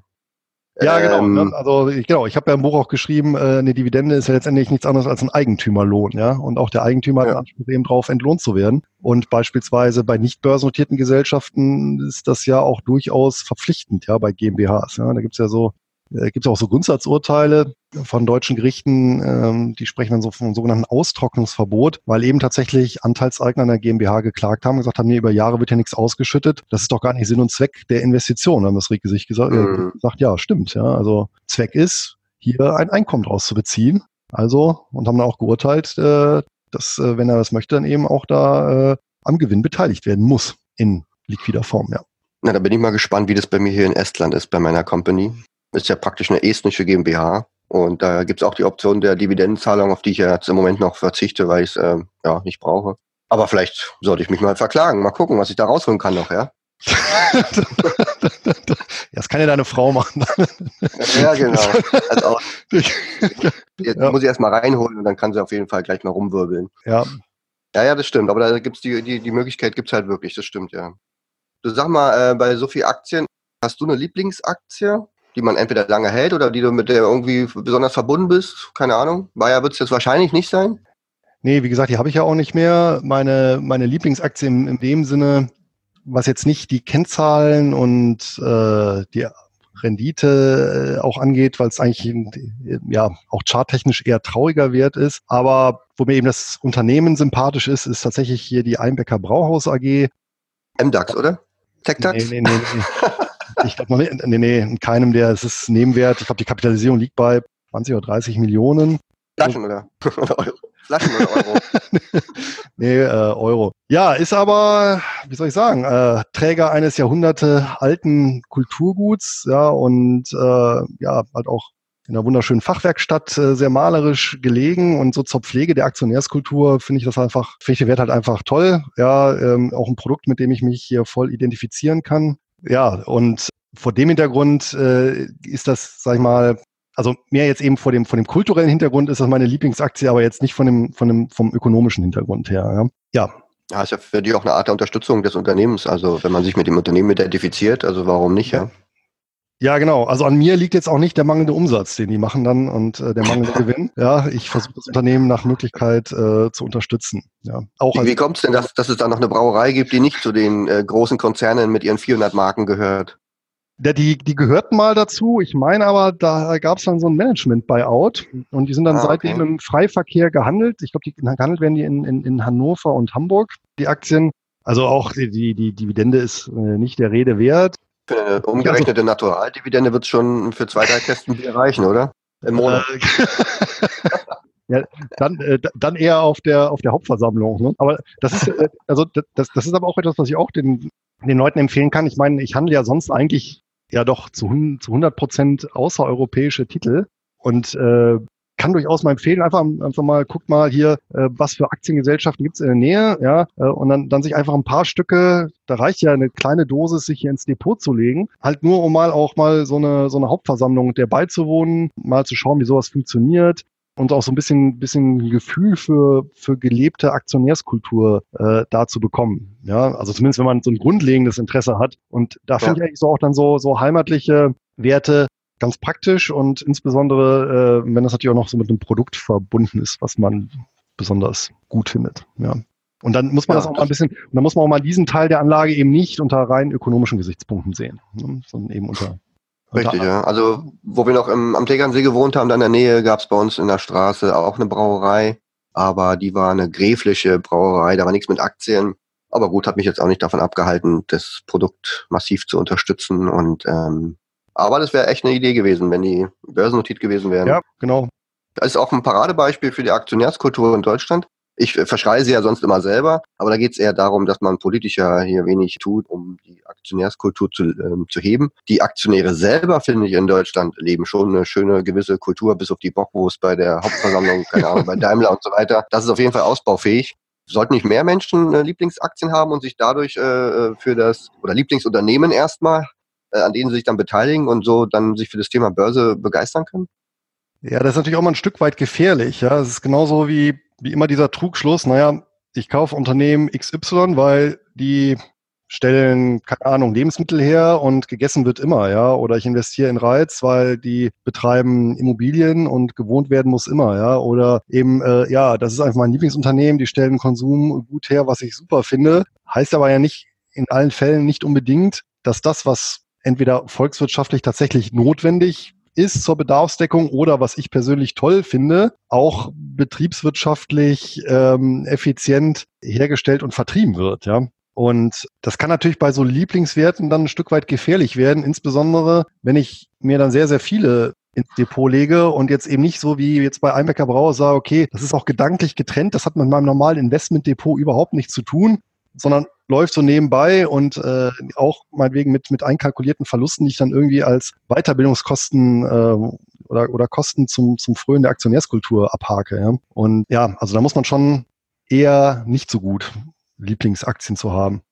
Ja, zumindest wenn man sagt, man möchte auf diesem Gebiet mal Fuß fassen, sollte man vielleicht mit den Unternehmen anfassen, die man, mit denen man sich auskennt, deren Produkte man vielleicht selber seit Jahren ähm, nutzt. Also viele schieben immer die Apple-Aktien äh, vor. Also bei mir ist es zum Beispiel Disney. Ich, ich konsumiere jetzt praktisch auch äh, irgendwie kein Disney. Also wir gehen natürlich auch ab und zu mal in so einen Park, wenn wir da in Amerika sind oder so. Äh, ich finde einfach das, was die machen über Jahrzehnte einfach total spannend und da wollte ich mich einfach auch dran beteiligen. Und deswegen finde ich es für mich ein guter Ansatz. Also es gibt wenig Aktien, also die Shell-Aktie kommt vielleicht dann auch äh, dahinter. Aber man hat zumindest einen Bezug weg von Börse, sondern man beschäftigt sich mit Unternehmen und deren Entwicklung, was sie so machen, ihren Kennzahlen und könnte dann über den Weg zumindest mal versuchen zu sagen, okay, Börse ist ja gar nicht so schlimm.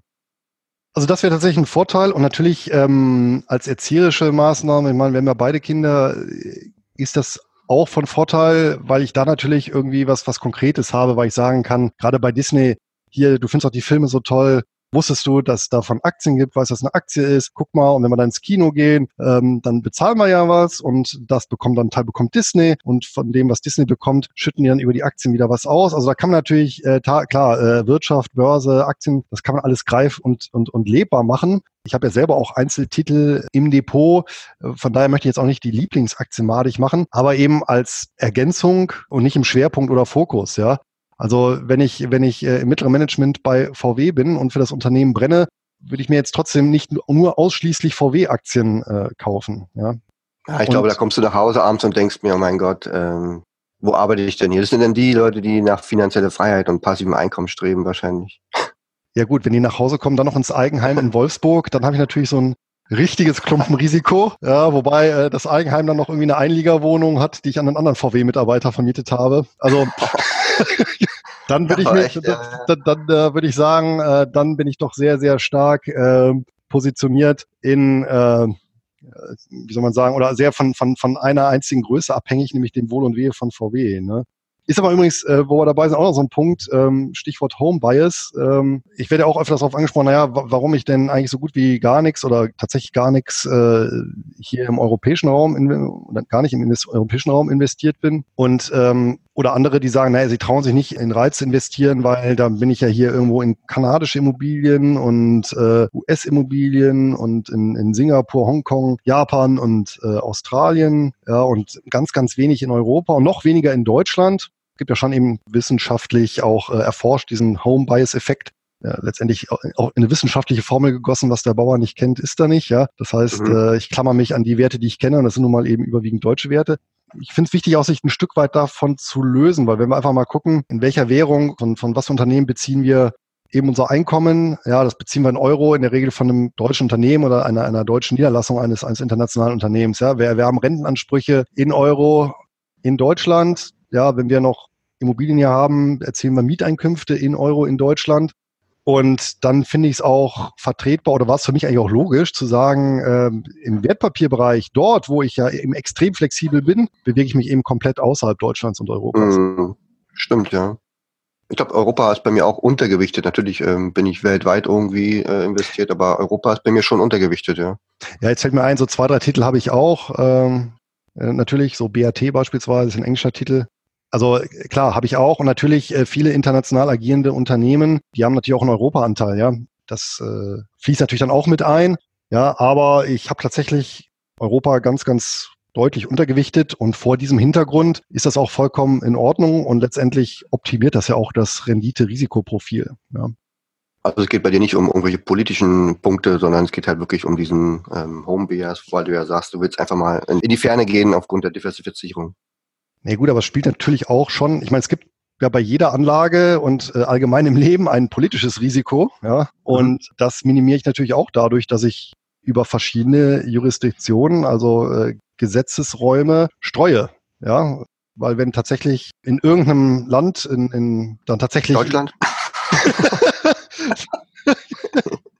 Wenn beispielsweise, wenn beispielsweise in Fantasien dann plötzlich tatsächlich Immobilien enteignet werden und ich habe da eben 75 äh, Prozent meines Vermögens und das auch noch in Immobilien gebunden. Ja. eben die Pappnase auf. Ja, wenn ich allerdings mein Immobilienvermögen äh, überreizt gestreut weltweit habe und eben nur fünf Prozent in Fantasien, ja, dann äh, gut, finde ich es vielleicht ärgerlich, aber es trifft mich dann nicht ins, ins Mark, ja. Und wenn wir eine Lehre gerade aus der deutschen Finanzgeschichte auch ziehen, dann halt die, ähm, nicht alle Eier in äh, den deutschen Korb legen. Ne?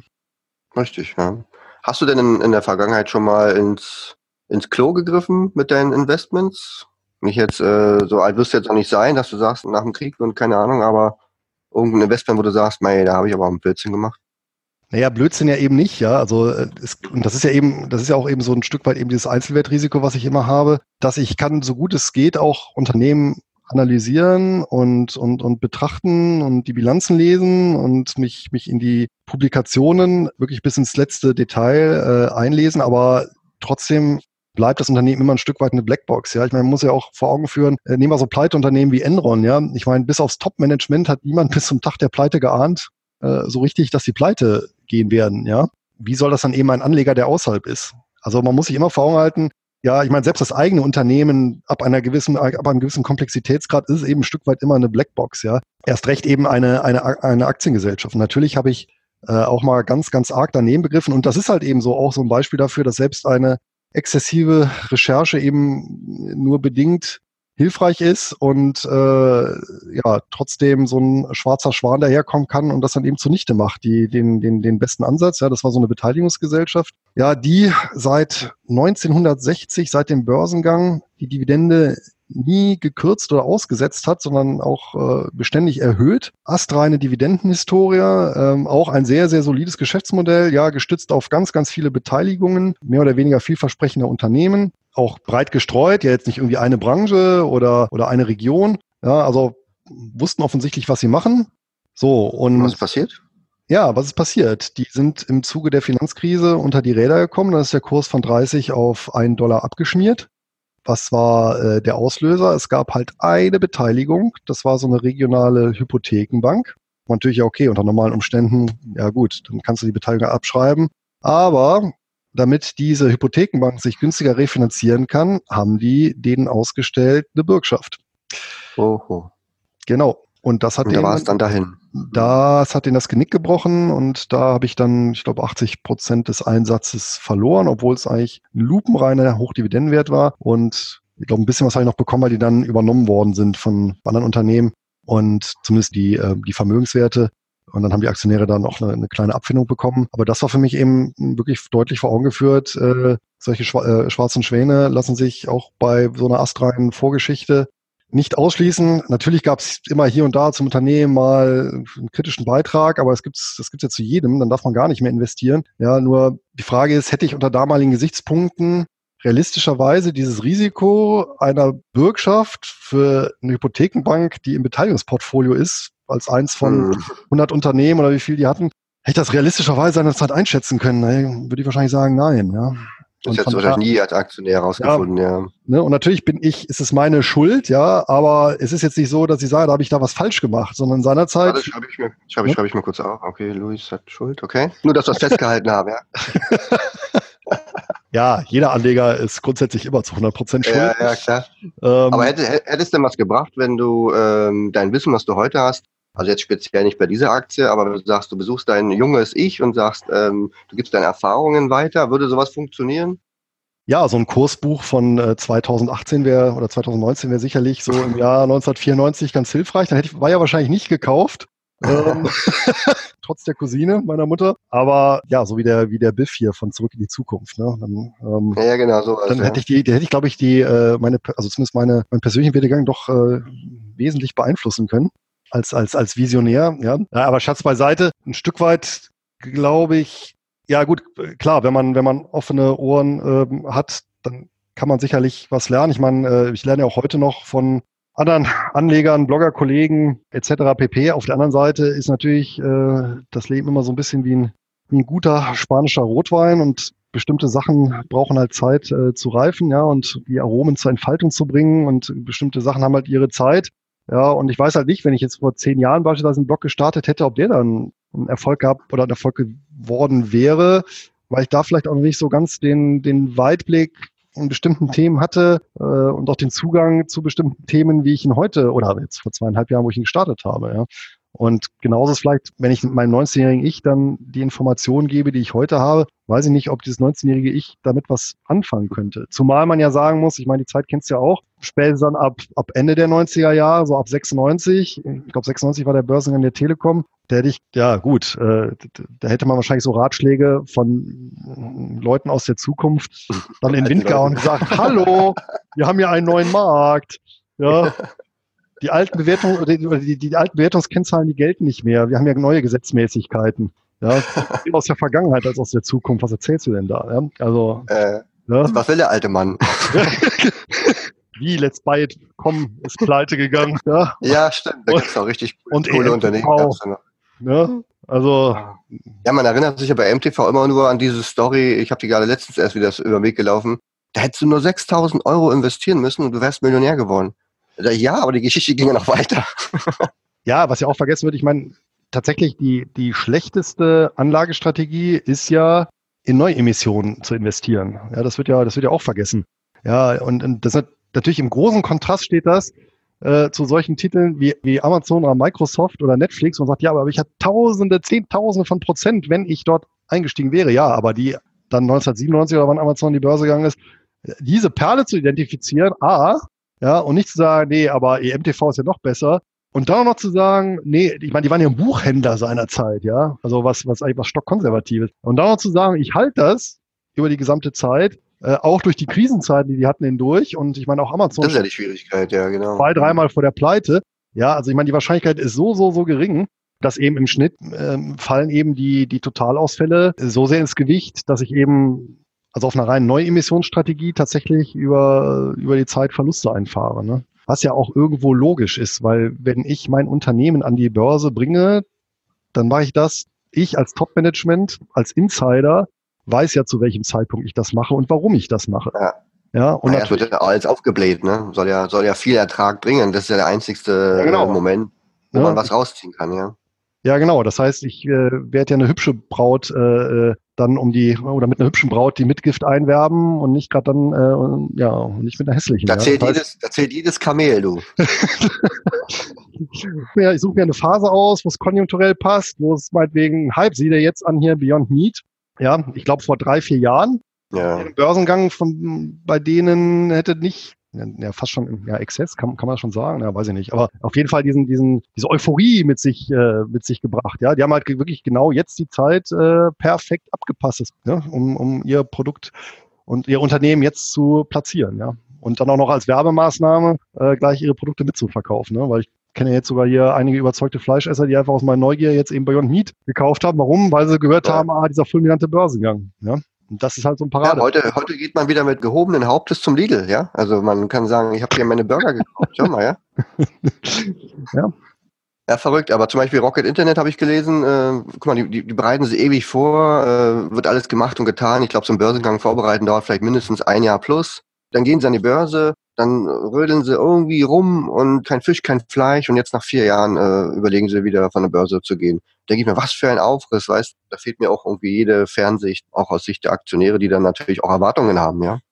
Ja gut, aber das ist normal, ne? Und häufig werden die halt eben enttäuscht, aber das ist ja auch diese, ein Stück weit wirkt ja diese, um anderen Effekt zu nehmen, Survivorship Bias, ne? Also wir sehen ja nur die Sachen, die funktionieren und nicht die, die untergegangen sind, weil wir die im Zweifel ja gar nicht mitbekommen haben. Und die vielen geplatzten Börsengänge bekommen wir nicht mit die vielen, die abgesagt worden sind oder die vielen, äh, wo die Aktien relativ schnell wieder vom Kurszettel eben verschwindet. Ja. Und wir sehen aber jetzt äh, natürlich eine Amazon, die sich äh, im Glanze ihres Erfolges äh, suhlt, ja, und sagen, ja Mensch, äh, damals mal eben 1000 Euro investiert und heute wäre ich eben Multimillionär, aber so funktioniert's halt eben nicht, ja. Ja, jetzt mal ehrlich, also wenn, wenn wir uns mal Amazon angucken oder die Webseite, wie sie damals aussah, also man kann ja da über übers Internet äh, mal ein bisschen googeln, wie das früher aussah. Wer investiert denn in so ein Unternehmen? die Bücher verkaufen. Hallo, Bücher. ja, aber wirklich, ja. Das ist immer im Nachhinein echt, echt äh, leicht gesagt, das stimmt, ja. Aber ich habe bis heute noch keine Amazon, also ich nee, warte darauf, dass ein paar Dividenden zahlen und dann kann ich mich auch damit mal Hat, beschäftigen. Nee, hatte ich auch nie und ich hatte zwar neue Marktaktien, da bin ich aber wirklich extrem froh, dass ich die alle im Herbst 99 abgestoßen habe, weil das werde ich nie vergessen. Da war ich hier an der, äh, im Studium an der, an der Bundeswehruniversität in Hamburg und ähm, wir hatten immer von, von, von draußen auf unsere Wohnebene, wir hatten so einen Gemeinschaftssaal oder Gemeinschaftsraum so mit, mit Fernseher auf so einer Etage und waren, glaube ich, so zwölf, zwölf oder 14 Wohneinheiten. Dann, dann bin ich da reingekommen und dann wirklich alle gebannt äh, saßen vorm Fernseher. Es lief aber nicht ein Fernsehprogramm, sondern NTV, Texttafel, ich glaube 201 war es, ne? Emissionspreise, ne? Ja, ja, oder wo die Indizes waren und, und, und, ja. und, und, und, die guckten dann wirklich äh, stundenlang äh, wie äh, das Auf und Ab der Indizes und da wurde mir dann irgendwie schlagartig klar, nee, irgendwas ist jetzt ungesund und äh, dann habe ich mich zumindest immer von diesen ganzen von den ganzen neuen Marktgeschichten und auch von, von, von einigen Aktien getrennt, so dass wirklich dieses äh, der Dotcom-Crash dann äh, sehr, sehr glimpflich an mir vorbeigegangen ist. Und zum Glück muss ich sagen, weil hätte ja auch sein können, dass mir das dann auch wie Millionen anderen Deutschen dann die Lust an der Aktie verleidet, nach dem Motto, äh, klappt ja alles nicht. Und äh, nee, nee, ja, ja, ich selbst bin ja nicht schuld, sondern äh, ja, äh, äußere Umstände, ja, oder was weiß ich was. Ja, und nee, ich lasse das jetzt sein und Teufelszeug. Und so habe ich das der, daran nicht verloren. Dieser typische suchende Blick, so, äh, wer ist jetzt nochmal schuld gewesen? ja, die Hafferbrüder. Ne? ja, ja, genau. Oh, darf ja. man gar nicht sagen, auf jeden Fall. Aber es ist auch so, ähm, früher, du hast ja, die haben ja gebannt auf die äh, Teletexttafeln geschaut. Ich meine, das war ja in diesen Zeitungen auch so. Ne? Da gab's Kurse, die wurden abgedruckt. Ich weiß nicht, wie alt die wären. In der heutigen Zeit wäre das nicht mehr mehr äh, zeitverzögerte Kurse. Das wäre ja schon äh, Vergangenheit, ja. Ähm, aber da hat man auch Zeitung geblättert und alles markiert. Ah, schau mal, Adidas, aha, okay. So war das früher halt, ja. Ja, das stimmt. Ja, aber dieses wirklich, ich meine, dass, dass erwachsene Menschen Stunden vom Fernseher, von der Teletexttafel ausharren, das ist schon irgendwie so ein faszinierendes Phänomen. Ne?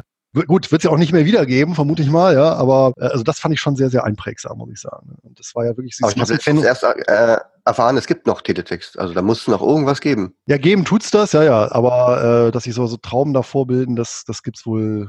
Ich habe zumindest keine mehr gesehen. Und aber ich meine, du hast die Ära ja seinerzeit auch miterlebt und das war schon irgendwie eine sehr, äh, sehr seltsame Stimmung, die und Atmosphäre, die dort geherrscht hat. Ne? Und in dieser Euphorie. Ja, das war schon, schon, das stimmt schon, ja. Also ich muss sagen, meine erste und einzigste neue Mission, die ich mitgemacht habe, natürlich, weil alle nur noch von neue Missionen gesprochen haben. Also es gab ja keine genau. Börse mit normalen Aktien, so wie Kugelfischer zum Beispiel, ja, oder so, sondern ähm, es gab nur noch web.de. Da habe ich gesagt, na gut, dann mache ich da auch mit. da war, war ein riesen Hype, Depot einrichten, keine Ahnung. Und dann ja. habe ich, glaube ich, ganze 27 Aktien bekommen. Ja, und dann war das, glaube ich, kurz vorm Crash des neuen Marktes. Also ich habe da wirklich äh, mit mit ganz wenig irgendwie Verlusten arbeiten müssen. Aber ja. auf jeden Fall war das schon herausfordernd da, ähm, was da so abging. Ja, jeden Tag Börsennachrichten. Ja, da haben ja auch viele Leute dann wirklich äh, eine Vielzahl von Bankkonten eingerichtet, ne, bei Commerzbank, Deutsche Bank, Dresdner Bank. Ähm, ja, damit sie mehr Stück kriegen. Genau, ja, ja, damit sie immer beim Konsortialführer auch ein Konto haben und dann eine höhere Wahrscheinlichkeit haben, eine Zuteilung zu bekommen. Also, also völlig bekloppt, ja. Und, und, dann hieß es, die Nachfrage war 200-fach. Ich sage ja klar, weil ja alle zehn Konten eröffnet haben, ja. ja, ja, ja. mehr Leute, es war einfach die gleiche Anzahl an Leuten mit nur zehn Konten, ne? Oh.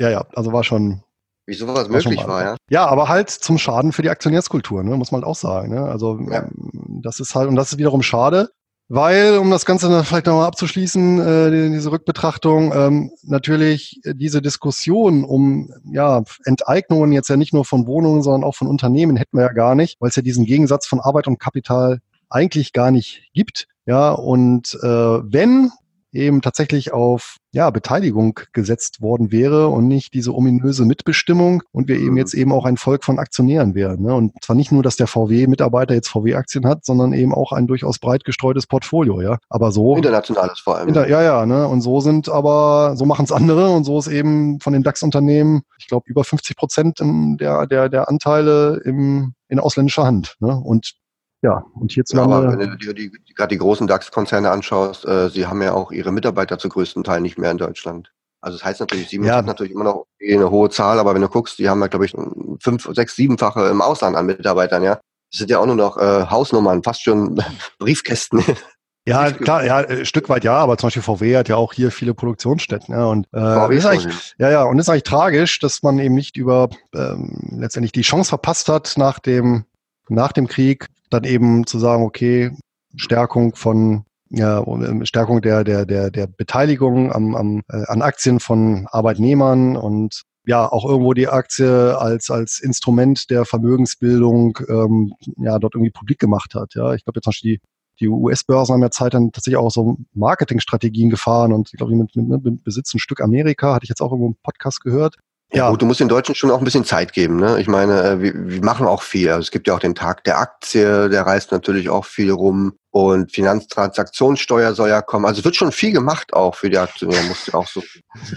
Ja, gut, die Finanztransaktionssteuer macht natürlich oder würde dann natürlich mein Informationsangebot noch interessanter machen, weil da fällt die ja nicht an. Ne? ja, also von ja, daher, das, das, wäre dann so, so, ein Förderprogramm, aber eigentlich eins, das ich gar nicht haben möchte. Ja, also das ist schon äh, sehr, sehr. Da solltest du auf jeden Fall einen einleitenden Artikel mal vorbereiten. Ja, warum das so ist und dass man dann natürlich direkt bei dir landet dann. Ne? Ja, das wäre natürlich sehr praktisch. Ja, das stimmt. Also direkt bei den Ideen und Planungen, wo siehst du dich denn in den fünf Jahren? Also gerade speziell jetzt weniger in deinem Depot. Ich glaube, das geht einfach immer so weiter, aber gerade bei deinem Blog und bei deinen Möglichkeiten, die du noch hast. Ja, tatsächlich äh, ist es ja so, wie du richtig sagst, das Depot ist letztendlich oder meine Vermögensstruktur ist letztendlich ausdefiniert. Äh, die entwickelt sich einfach unter den Rahmenbedingungen weiter, die ich gesteckt habe. Ich persönlich bin auch jetzt äh, eben was was was materielle Hinsicht äh, glücklich und zufrieden, habe alles, was ich brauche. Da steht also auch nichts irgendwie an. Auch kein Auswandern. Und was jetzt meine, meine Blog-Aktivitäten äh, angeht, ist natürlich mein Ziel, den äh, Blog auf jeden Fall weiter fortzuführen, auszubauen und ich sag mal natürlich das Angebot an ja sowohl kostenlosen als auch kostenpflichtigen Informationen ja auch da weiter auszubauen. Da wird es auch nächstes Jahr zum Beispiel im Seminarbereich äh, sicherlich einige Neuerungen geben, die ich, äh, sobald sie spruchreif sind, dann auch äh, publizieren werde. Ich überlege natürlich auch auf neuen Informationsangeboten. Neues Buch ist auf jeden Fall auch in Planung, beziehungsweise auch schon in Umsetzung. Fürs nächste Jahr Ideen für noch einen Titel habe ich auch schon im Hinterkopf. Also da geht, sage ich mal, die Ideen gehen nicht aus und ähm, da ich das auch mit viel Herzblut und Spaß an der Sache mache, ja, sehe ich da auch keinen Grund, dass diese Aktivitäten da zurückgefahren werden. Das heißt, wenn man Interesse hat, dass du mehr publizierst, dann kann man dich wahrscheinlich anschreiben und sagen, du mach mal die und die Fragen, die und die Themen, bespiel die doch mal. Dann hast du wahrscheinlich einfach auch Futter, um, um neue Sachen zu kreieren. Ja, das sowieso, klar. Die, äh, die Leserschaft hat ja sehr, sehr viele Ideen und Vorschläge. Ja, manche davon natürlich gut umsetzbar, andere nicht. Und wenn ich einfach gucke, was der Blog die letzten zweieinhalb Jahre für eine Entwicklung durchlaufen hat, wirklich im Prinzip von, von einer, ja, von den ersten Artikeln, wo es einfach nur Artikel gab, mhm. hin jetzt wirklich zu einer, ich sag mal, mit einer Produktleiter, wo ich im Prinzip allen diejenigen, die sagen, okay, ich möchte mich im Bereich Reis, ich möchte mich im Bereich Hochdividenden engagieren, ich möchte darüber mehr wissen, von, ich mache das alles komplett selbstständig und ja, nutze das kostenlose Informationsangebot bis hin über, naja, ich möchte mir die Recherche sparen und äh, ja, abonniere beispielsweise den Premium-Bereich, ja. weil ich extrem viel Zeit damit spare, indem ich alles nicht selber recherchieren muss. Ja, also äh, das rekapitalisiert sich dann immer sehr, sehr schnell über, naja, ich äh, würde schon gerne nochmal vertiefen, mich mit dem Ganzen beschäftigen, auch vielleicht in einer kleinen Gruppe. Äh, da sind die Seminare sehr gut geeignet für, die sind auf 15 Personen gedeckelt, da bleibt also genug Raum auch noch für persönliche Fragen und, und äh, persönliche Aspekte einzubringen. Außerdem kann man mir im Vorfeld dann Wünsche für die Seminare mitteilen, die ich dann mit einbaue. Ja, bis hin zu, nee, ich möchte eigentlich niemanden dabei haben. Ich möchte auf meine spezifischen Probleme Antworten mhm, haben. Da biete ich für Schulungen an, Einzelschulungen ja, natürlich auch im unternehmerischen Bereich. Wir sagen, naja, hört sich alles spannend an. Äh, ich möchte den Mann mal einen Tag hier bei mir vor Ort haben, um der Belegschaft dazu etwas zu erzählen. Da kann man mich auch quasi für so ein Privatseminar oder einen Vortrag buchen. Ja, und ja. Breit gefächert auf jeden Fall. Ja. Für jeden was dabei. Genau, ja, so ein Cafeteriasystem, da kann sich jeder das rauspicken, was er möchte. Ja. Also keine Kantine hier. Okay, hast du vielleicht noch äh, Buchtipps, die du unseren ähm, Hörern und auch Lesern ähm, ja, empfehlen möchtest? Ja, zwei Bücher fallen mir da spontan ein, ja, keine Frage. Meine eigenen, also die eignen sich natürlich für die Personen, die sich mit dem Thema tiefer auseinandersetzen wollen. Ja. Das Buch Wagenstadt Buchgewinn setzt sich eben mit diesen ganzen Anlagen, was ich auch vorhin gesagt hatte, zum Beispiel diese Business Development Companies, Master Limited Partnerships, ähm, natürlich auch Real Estate Investment Trust, also Reiz, äh, auseinander behandelt, ich weiß schon gar nicht mehr wie viele, aber ich, irgendwo zwischen 15 und 20 unterschiedliche Kategorien, die weitestgehend unbekannt sind. Da geht es natürlich nicht so in die Tiefe. Wer sich dann äh, mit Real Estate Investment Trusts Reiz äh, tiefer auseinandersetzen möchte, da gehe ich dann äh, mit meinem Buch Geldanlage in Reiz rein. Das war auch der Grund, warum es dann letztendlich zu dieser, ich sag mal, literarischen Ausgründung kam, um eben so Einzelaspekte von bestimmten Anlageklassen da nochmal in der, in der Tiefe auszuleuchten. Ja, das ist natürlich also schon spezielle Literatur, ist auch auf Deutsch das einzige, obwohl ich, obwohl das Reitbuch jetzt sehr schlecht plagiiert worden ist. Also das ehrt mich natürlich als Autor. Ja, Skandal. Ich hoffe, ja, ich hoffe nicht zu viele Leser äh, fallen darauf rein. Der, das Buch wird ein bisschen günstiger angeboten als meins. Ist aber ganz leicht erkennbar. Einfach ähm, auf der Amazon Voransicht mal die ersten paar Seiten lesen und das Buch mit äh, den enorm vielen äh, Rechtschreib- und Grammatikfehlern, mhm. das ist das Falsche. Ja, das ist aber wo kein Luis Passos drinsteckt, dann nee, braucht man ja auch kein nee. Geld investieren. Also bringt ja nichts. Nee, in dem Fall tatsächlich nicht, ja, zumal äh, das Buch auch, ich glaube, so 90 gekaufte falsche Amazon-Rezensionen hat, ja. Also, ei, ei, ei. Ja, ja, also das erkennt jeder, glaube ich. Und dann bitte zum Original greifen, das ist, denke ich, ganz gut investiert. Gibt's auch als Hörbuch, wer da gar kein Risiko eingehen möchte, holt sich eben so ein Probe äh, und kann das dann über dieses Abo sich anhören, kostenlos. Ja, wenn du jetzt sagst, okay, allgemeine Bücher über, über die Börse. Meintest du das auch noch? Ja, zum Beispiel, ja. Ja, da gibt's also ein ganz oder ein, ein Buch, was mich wirklich, äh, woraus ich sehr, sehr viel Nektar gezogen habe, aber ein bisschen anspruchsvoller schon, äh, nennt sich Der Crash der Theorien von Bernd Niquet, ist auch irgendwann in den 90er Jahren publiziert worden, im Prinzip eine abgespeckte Version, glaube ich, seiner, seiner Promotion, also seiner Doktorarbeit. Äh, und der beschäftigt sich tatsächlich äh, auf einer noch etwas abstrakten theoretischen Ebene mit dem Phänomen eben Börse, äh, ist aber hochinteressant und äh, sehr aufschlussreich. Kann ich nur jedem empfehlen, um auch vielleicht so ein paar liebgewonnene Dogmen, die man so zum Thema hat, dann auch mal kritisch zu hinterfragen, sagen wir mal. Ansonsten natürlich, also das ist vielleicht so etwas, was, was etwas unbekannt ist. Ich glaube, das wird auch gar nicht mehr neu aufgelegt. Das gibt es aber antiquarisch für wenige Euro im Netz. Also das kann ich wirklich wärmstens empfehlen, um sich ja, wie soll ich sagen, so, so ein bisschen was auf der intellektuellen Ebene mit, mit, dem, mit, mit Börse und diesen Mechanismen, die dahinter stehen, auseinanderzusetzen.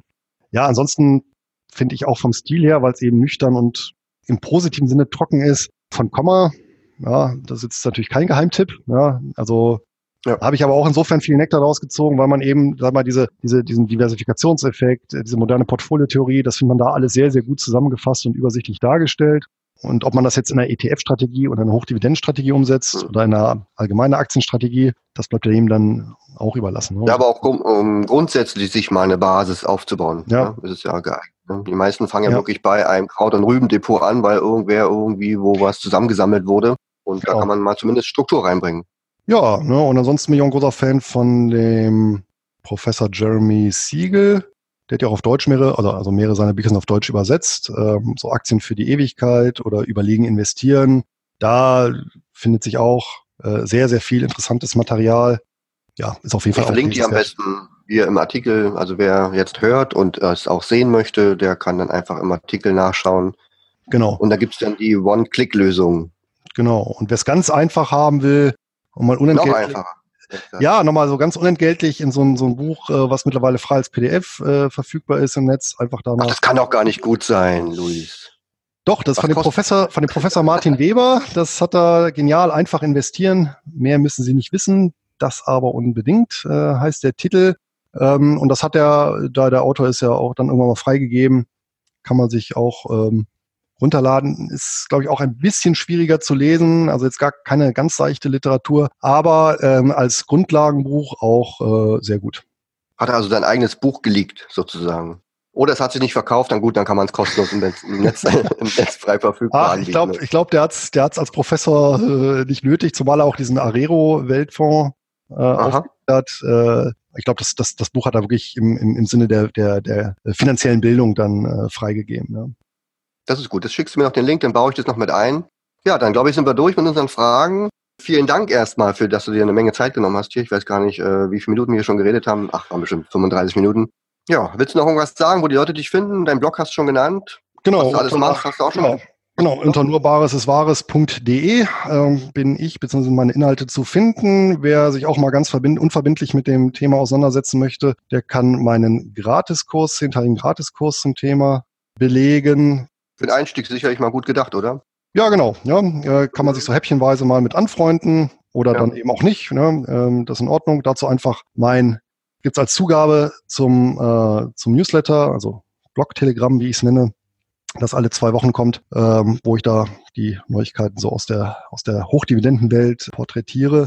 Ansonsten habe ich auch eine mittlerweile auf, ich glaube, 2800 Leute oder Teilnehmer aufgewachsene Facebook-Gruppe. Die nennt sich. Ach, das war gestern. Das sind ja schon 3,8 jetzt.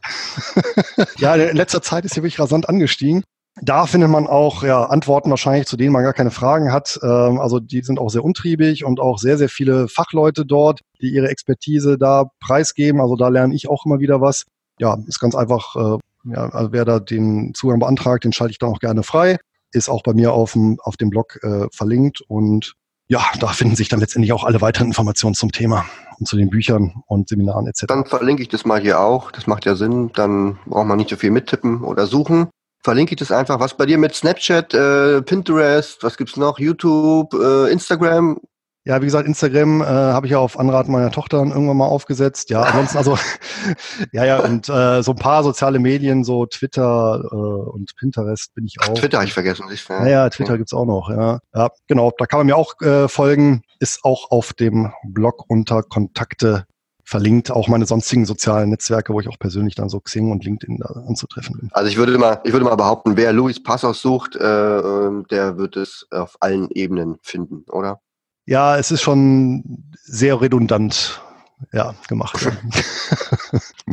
Super, Luis. Dann sage ich vielen, vielen Dank, dass du ja. mit dabei warst. Sehr gerne, Alex. War mir, war mir ein Vergnügen. Äh, hat mir auch Spaß gemacht, äh, mich hier mit dir auszutauschen. Ja, Spaß hier im Vordergrund, du. Ja, so soll es ja auch sein. Und wenn das noch äh, mit, mit lehrreichen Inhalt gekoppelt ist, dann hoffe ich, dass äh, auch äh, das Ganze für deine Hörer bzw. Leser äh, interessant war.